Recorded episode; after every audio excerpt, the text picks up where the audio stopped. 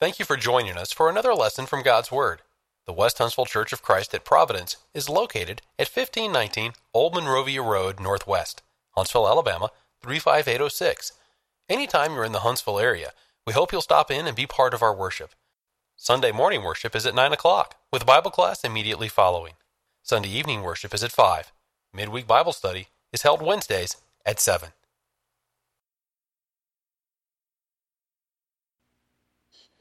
All right, good morning. What happened? Good morning. For some reason, we always get it right the second time. I don't know why. I don't know why. If you don't mind turning your Bible to Luke chapter 7, I want to take a look at a uh, parable that Jesus gives there in Luke chapter 7, but we'll have to consider the context. The context is important for understanding the parable itself. So we'll begin our reading in Luke chapter 7, verse number 36. Luke chapter 7, verse number 36, beginning. One of the Pharisees asked him to eat with him, and he went into the Pharisee's house and reclined at table.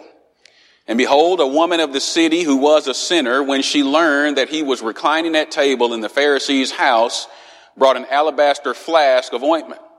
And standing behind him at his feet, weeping, she began to wet his feet with her tears and wiped them with the hair of her head and kissed his feet and anointed them with ointment. Now when the Pharisee who had invited him saw this, he said to himself, if this man were a prophet, if this man were a prophet, he would have known who and what sort of woman this is who is touching him, for she is a sinner. And Jesus answering said to him, Simon, I have something to say to you. And he answered, Say it, master. And then he gives the parable. A certain moneylender had two debtors. One owed 500 denarii and the other 50. When they could not pay, he canceled the debt of both. Now, which of them will love him more? Simon answered, the one I suppose for whom he canceled the larger debt. And he said to him, you have judged rightly. Then turning toward the woman, he said to Simon, do you see this woman? I entered your house. Having entered your house, you gave me no water for my feet, but she has wet my feet with her tears and wiped them with her hair. You gave me no kiss, but from the time I came in, she has not ceased to kiss my feet. You did not anoint my head with oil, but she has anointed my feet with ointment. Therefore I tell you, her sins, which are many, are forgiven, for she loved much. But he who is forgiven little loves little. And he said to her, Your sins are forgiven. Then those who were at table with him began to say among themselves, Who is this who even forgives sins? And he said to the woman, Your faith has saved you. Go in peace. One of the Pharisees asked him to eat with him, and he went into the Pharisee's house and reclined at table. The first thing we see is the setting.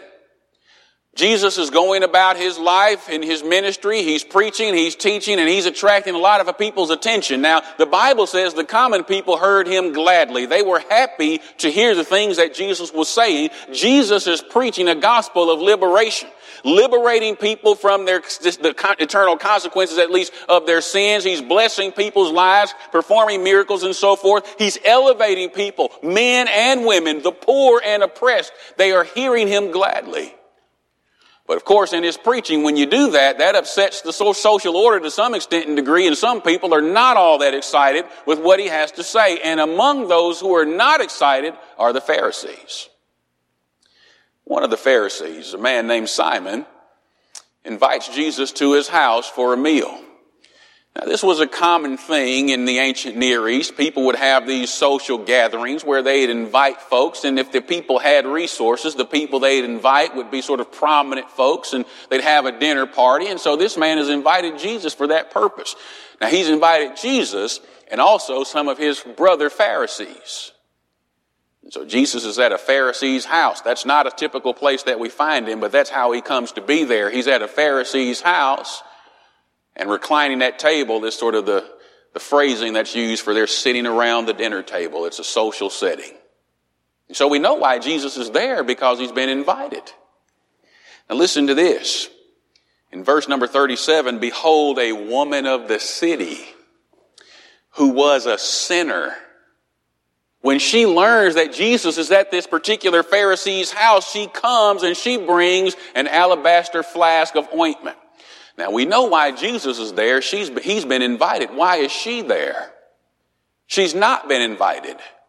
She's an interloper. Now she comes into the Pharisees' house, and you guys already know the Pharisees were the strictest sect among the Jews. She comes into the Pharisees' house because she's seeking Jesus, and she comes bearing gifts. She's got this alabaster flask of ointment. And when she sees Jesus, she goes to him, and the Bible says that she's weeping there at his feet. The term that's translated weeping here, I want you to pay attention. In John 11 in verse 35, the Bible says Jesus wept. You might translate that he shed a tear. That's not what's happening here. You see, in Matthew 26 and verse number 75, when Jesus is betrayed by Peter, that is, he betrays him because he doesn't stay with him. He denies Jesus in the hour of Jesus' need. He denies him. And when he realizes what he has done, the text says he went out and wept bitterly. It's a different word. He cried like a wounded animal when he realized what he had done. The Bible says in Matthew chapter 2, I believe it's verse number 18, that when the children of Israel are killed, you have the mother weeping, wailing like a wounded animal over the children of Israel who are slaughtered. That's the word that you see here. This woman goes to the Pharisee's house, a place where she knows she's not welcome. She has not been invited. She goes because she's looking for Jesus. She goes to his feet, and in the middle of this dinner party, she's weeping and wailing like a wounded animal. So much so that the tears can fall from her face and saturate Jesus' feet, and she can take her hair, which obviously is not covered, and clean his feet with the hair of her head. Anybody think that would have uh, caused a scene? Maybe would have attracted a little bit of attention? It does. Now look at this. She's standing behind him at his feet, weeping. She began to wet his feet with her tears and wiped them with the hair of her head and kissed his feet and anointed them with ointment. That is this uh, expensive cruse of ointment that she's brought, this gift. And standing behind, sorry, and now when the Pharisee who had invited him saw this, that is Simon, he says to himself, if this man were a prophet, he would have known what sort of woman this is who is touching him, for he, she is a sinner. Now that's how Luke introduces the woman. She's a woman of the city, a sinner. Text doesn't say what her sin is, but I'll tell you, it seems to suggest to me that she's guilty of some kind of sexual sin. That seems to be the suggestion to me. And I say that because, for one, her hair is publicly uncovered, which was not a common thing. And there is a, there is a circumstance under which a woman in Israel's hair would be uncovered publicly, and that is if she was found guilty of adultery. I also think it suggests that she's culpable for some kind of sexual sin because the, the Pharisee is concerned with her touching Jesus. That is to say, he could become unclean if she is unclean ceremonially. You know, you don't find this kind of a concern when somebody's guilty of lying touching someone would contaminate them. It doesn't matter necessarily what it is, but I do think that, that that's the suggestion. She's publicly known as a sinner. She has her hair uncovered publicly, and the Pharisee is concerned that Jesus somehow or another could become contaminated by her touching him. Now I want you to notice something. The man has invited Jesus into his home. Jesus is the guest of honor, but Jesus is sort of on display to be tested. He hasn't made his mind up about who Jesus is. He hasn't made his mind up about what Jesus is. He's suspicious at least, and now he thinks his suspicions are confirmed. Question. Is Jesus a prophet? Do we need to listen to him? He says, if he were a prophet, he would know who and what manner of woman this is, and he would not allow this woman to touch him. He's got Jesus on trial. Here's the thing.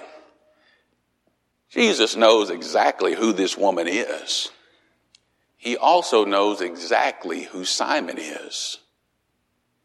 And so he confronts him. Verse 40, Jesus answers and says to him, Answers what? The man says to himself, He's thinking to himself, Jesus, he really can't be a prophet. I know some people are receiving him that way, but he can't be that way. He's thinking that to himself. And Jesus answers publicly the question he's raising privately. And so Jesus answers and says, Simon, I have something to say to you. I think uh, there are some things we could observe about Simon, some things that would not be very not be very flattering about Simon, but you know what? I like this about him. Jesus says, I have something to say, and you know what he says? Master, say it. I mean, when Jesus wants to start talking, you know what we ought to do? We just ought to be quiet. I see sometimes, even in the church, you know, people get to talking and arguing and fussing and fighting, and I'm saying, you know what? Jesus has something to say on this. Maybe we should just pipe down and let Jesus say what he wants to say. We'd be better off. He says, Master, say it. And that's sort of the context for the parable. Now I want you to see the parable.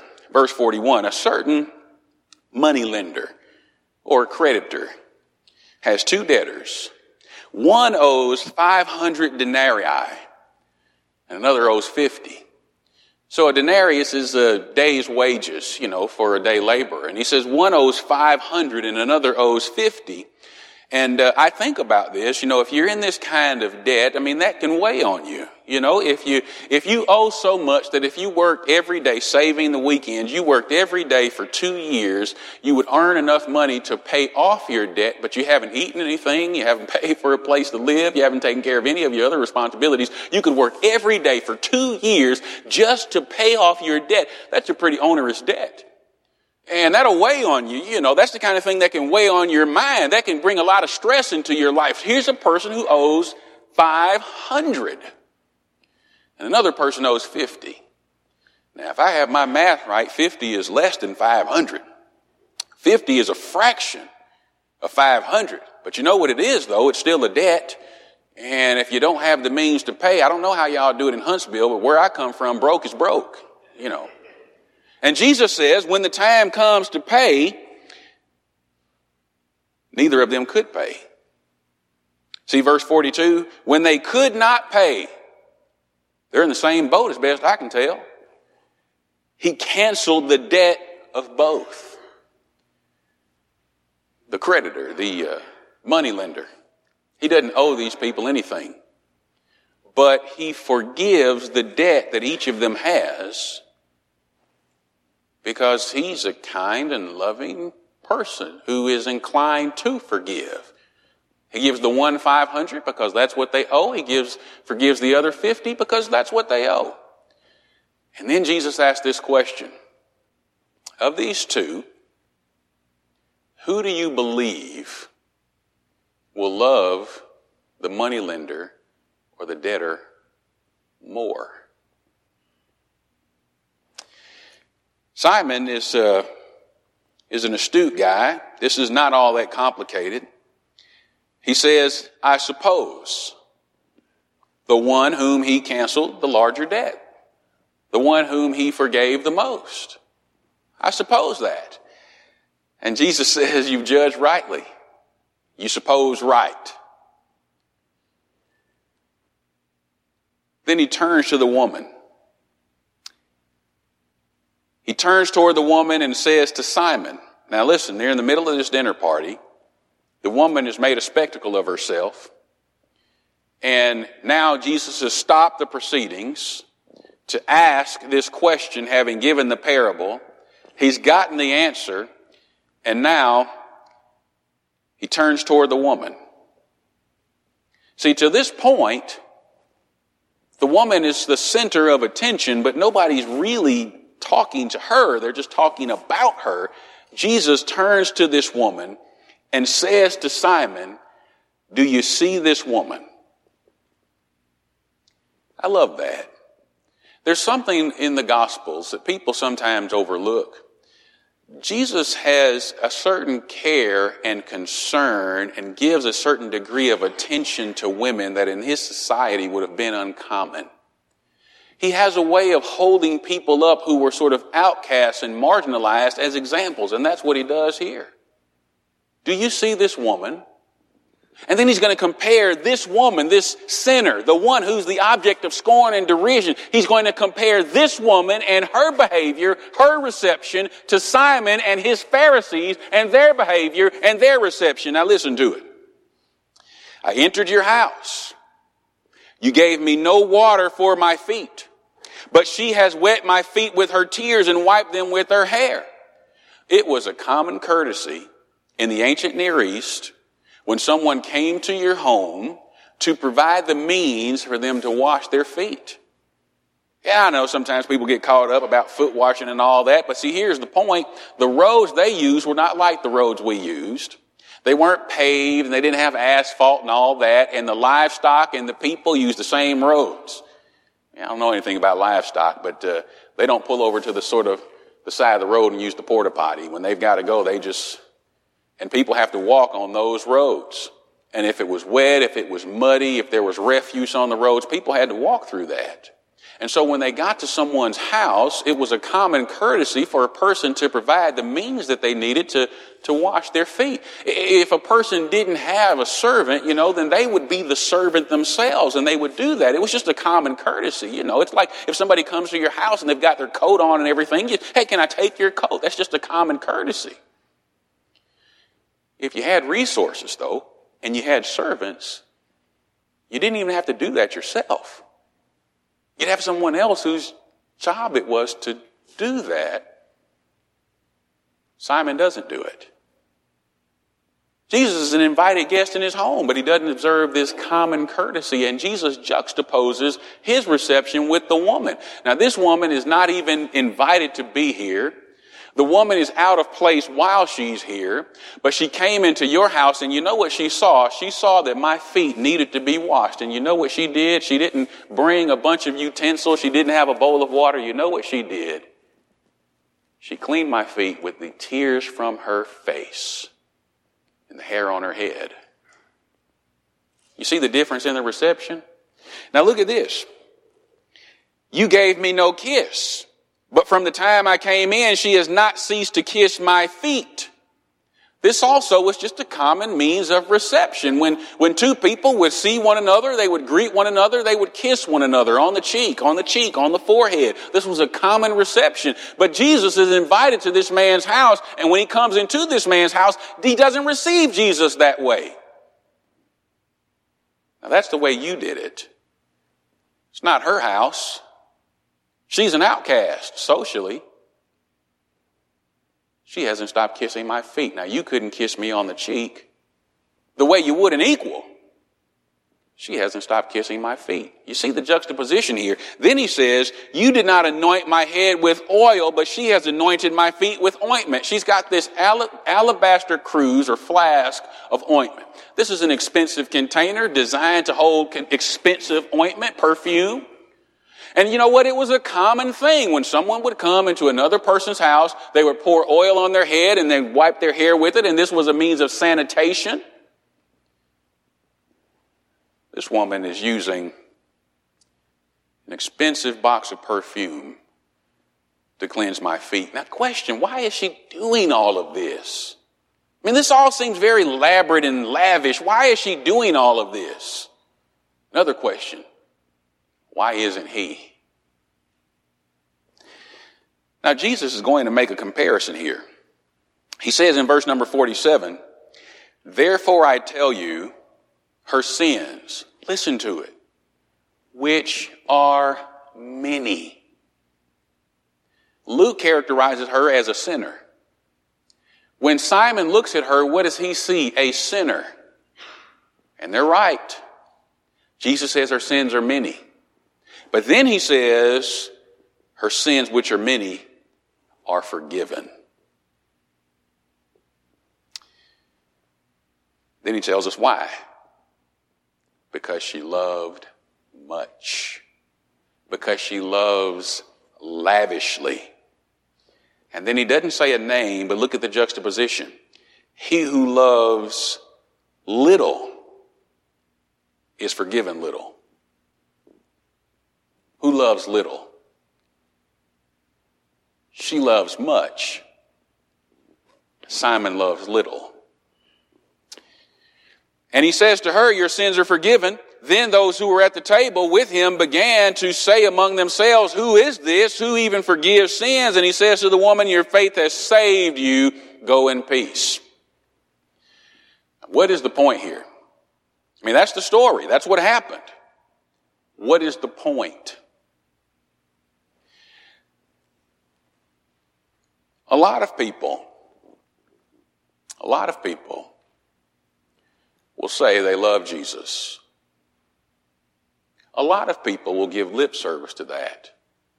And they may even, they may even have some tokens of esteem in terms of how they talk about him, how they deal with him, how they serve him. Some people will say with their mouths they love Jesus. But not everybody, not everybody loves him lavishly. And it makes a difference. Can I tell you that uh, at least part of our motivation for how we love God has to do with how we see ourselves.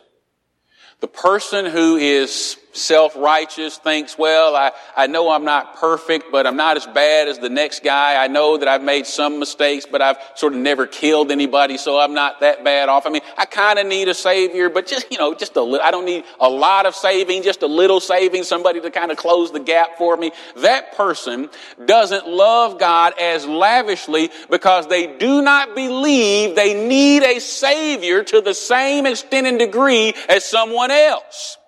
They look at themselves and they think, well, I owe 50 denarii. I do have a debt I can't pay, but it's not that big a debt. Some people who are saved do not realize that they have been rescued from the depths of hell because they do not think they're that bad on their own. But you know what? If you're broke, you're broke. You know what? If you owe and can't pay, you are destitute. Some people don't see themselves that way. But there are other people who have lived riotous lives, notorious and open sinners, who have sinned in ways that are salacious and scandalous so that other people would dare not be in their company. You know the benefit that they have? They know who and what they are.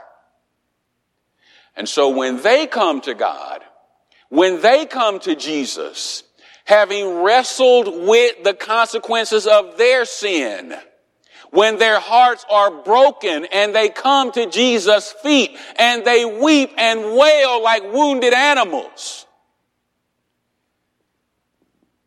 they tend to love more passionately.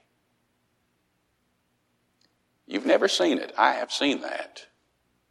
You think about a man like the Apostle Paul. Why was he so diligent, sacrificial? Why was he so committed? Why was he so fervent in his service? He would say of himself, I was the chief of sinners. Now, I don't know how to do the comparison, but I can tell you something when a person looks at their own lives and they see the extent of the debt they owe to God and then they are rescued, they tend to be more thankful. They tend to be more grateful. They tend to be more passionate. They tend to be more lavish in their love. Now here's what I'd like you to think about. Don't worry about everybody else. See, don't take inventory of everybody else. I would like you to think about your own life, who and what you were before Jesus forgave you. What do you see? A lot of you have the benefit of having grown up in the church. That's the language that we use, but you know what I mean. Growing up in the shadow of the church, the influence of the church and so forth. A lot of you have that benefit. It's a blessing. And I think that's got to be the way we would want it to be. I mean, my children are growing up in the shadow of the church. I mean, that's what we would want for our children. But can I tell you that there is sometimes a danger in that? We can't make a clear distinction sometimes in our own minds about being saved and not being saved. Sometimes when we grow up in an environment like that, we think, well, we're okay. I mean, I know at some point I've got a box over there I've got to check, and if I can just check that, but I was okay before that, but I'll just check the box. And now, see, and then when you go through life like that, you can take for granted, you don't really realize who and what you are outside of Christ. And you take someone else, and I was like this, and I mean, I was like this. I grew up in the world, okay? I grew up just doing whatever I thought was best, and sometimes I had the right idea, and a lot of times I had the wrong idea. And I was a grown man. I was 27 years old when I was introduced to the truth, when I started reading the Bible for myself, and when I would compare how I was thinking and how I was living with what I was reading in the Bible. Do you know what I saw? I saw a man who was broken and destitute outside of Christ a man without hope in the world. It didn't matter what everybody else saw. Somebody else would look at me and say, well, he's got this degree of education and he's got this kind of job and he's doing all right in life. And listen, I didn't matter what everybody else saw. I saw what God saw.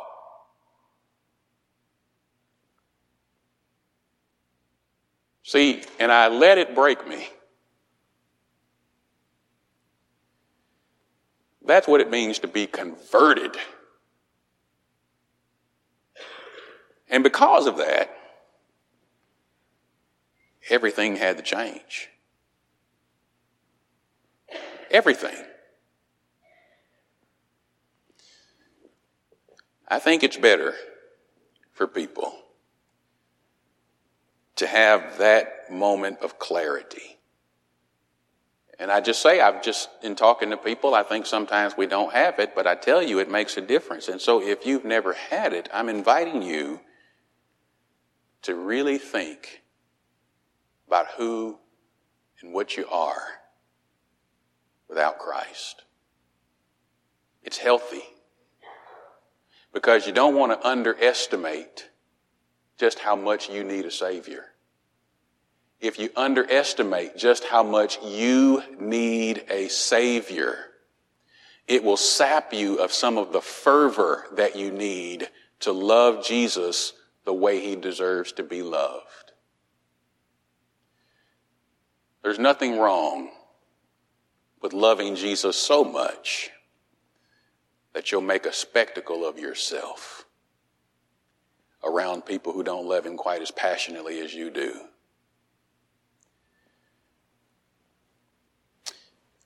I said to you that when Jesus, when he gives these parables, what he's, what he's doing is he's setting down a circumstance that, that anybody can see, anybody can understand. Okay, Simon sees. It's not that hard. The person who's been forgiven the most, well, they're probably going to love more passionately. That everybody can see that. They, they feel a greater sense of relief. They feel a greater sense of gratitude. They were under no delusions that they could sort of make their way out of it on their own. And so they're more indebted. They're more invested. Anybody can see that. Now, Simon has to make the application, though, to the spiritual part, and that's why Jesus says, You see, this woman, her sins are forgiven because she loved much, because she realized just how much she needed Jesus. She loved much. She loved desperately. Now, he gives this story and he's making this application. And I said to you that when he does that, he's inviting us to do something. And he's telling us something about the character of God also. What is he inviting us to do?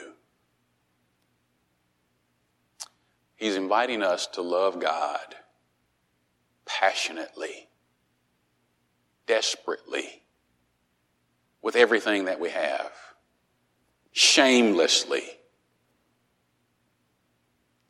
Why would we do that?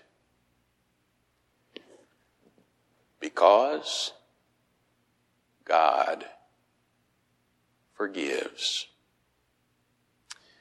There is a connection between our recognition of just how much God has forgiven us and how we love Him and serve Him. There is a connection. When I look at this parable, it is one of my favorites. I've sort of been sharing some of the ones that I consider my favorites.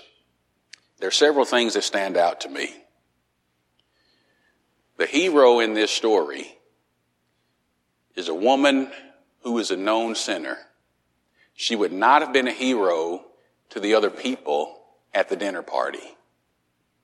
But Jesus lifts her up and extols her as an example for everybody to follow. Sometimes we don't see what God sees when we look at other people in the kingdom. The hero is not necessarily the one who's preaching the sermon. It's not necessarily the one who is serving as an elder or who's getting all kinds of attention. The hero is not necessarily the one who has a big name in the brotherhood. Sometimes the hero is a woman who's sitting in the back of the building all by herself, who's desperately in love with God because of what Jesus has done for us and she sits quietly on the back pew, and her heart breaks every time she partakes of the Lord's Supper and remembers what Jesus has done. We don't see it the way God sees it, but I'm saying to you, maybe we ought to see some of that and be inspired by that. The hero in the story is a woman who everybody knew was a sinner. A second thing, Jesus confronts Simon, not because Simon is a bad guy, not because he's a bad guy, but because he wants Simon to see what he's missing. And sometimes it's good for us to be confronted like that. I mean, we go through life and we're, we're sort of showing up to all the things that are going on and we're doing our best, we think, and we're, we're going through all the appropriate motions and so forth. And so if somebody is just looking on the surface, like you look at these Pharisees on the surface, they might think, well, this guy is a faithful Christian, you know. But every now and again, when somebody loves us, you know what they'll do? They'll show us the one thing that we're missing. And that's what Jesus does for Simon. And I'm, I'm hoping that maybe that's how this resonates with you. See, I, I, don't know you well enough to try to accuse you of anything. And if I did, I probably wouldn't accuse you of anything. I just kind of maybe invite you to think about something. But what I'm inviting you to do is to look at yourself. When is the last time you were moved to tears because you realized who you are without outside, outside of Christ and you realize just what Jesus did for you, the awesome price that he paid. Because here's the thing Jesus doesn't love us halfway. Did you hear what I said? He doesn't love us halfway. He gave it all. And that's what he deserves from us in return. He confronts Simon about his own shortcoming, what he's seeing in his mind. But pardon is available to Simon the same way it's made available to this woman. Simon has to sort of have a reorientation of his thinking, though. See, he thinks he only owes 50. When the truth is, he probably owes 500 we classify sins. We kind of categorize sins and we grade sins and we think some sins are this and some sins are that. maybe, maybe there's some merit to that. I mean, I think some things seem to be more egregious than others, but can I tell you that broke is still broke. I think we'd be better off if we all imagined ourselves as the person who owes 500. Because no matter what the bill is, if you can't pay it, see, then you're spiritually bankrupt. No one needs a Savior more than I do. No one has ever needed a Savior more than you do.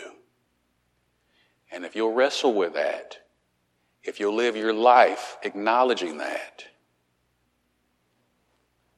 you'll love Jesus more lavishly, more passionately, and we should because he forgives. Wrestle with who you are outside of Christ. Don't grade yourself on a curve. Wrestle with who you are outside of Christ and let it renew your vigor and your enthusiasm and your love for the fact that God has allowed you to be in Christ. Love lavishly because God does. Thank you. We hope you have enjoyed this lesson from God's Word. If you would like to continue your study of New Testament Christianity, please send your name and address to World Bible School, West Huntsville Church of Christ, 1519 Old Monrovia Road Northwest, Huntsville, Alabama 35806. Or if you prefer, send your name and address by email to wbs at westhuntsville.org.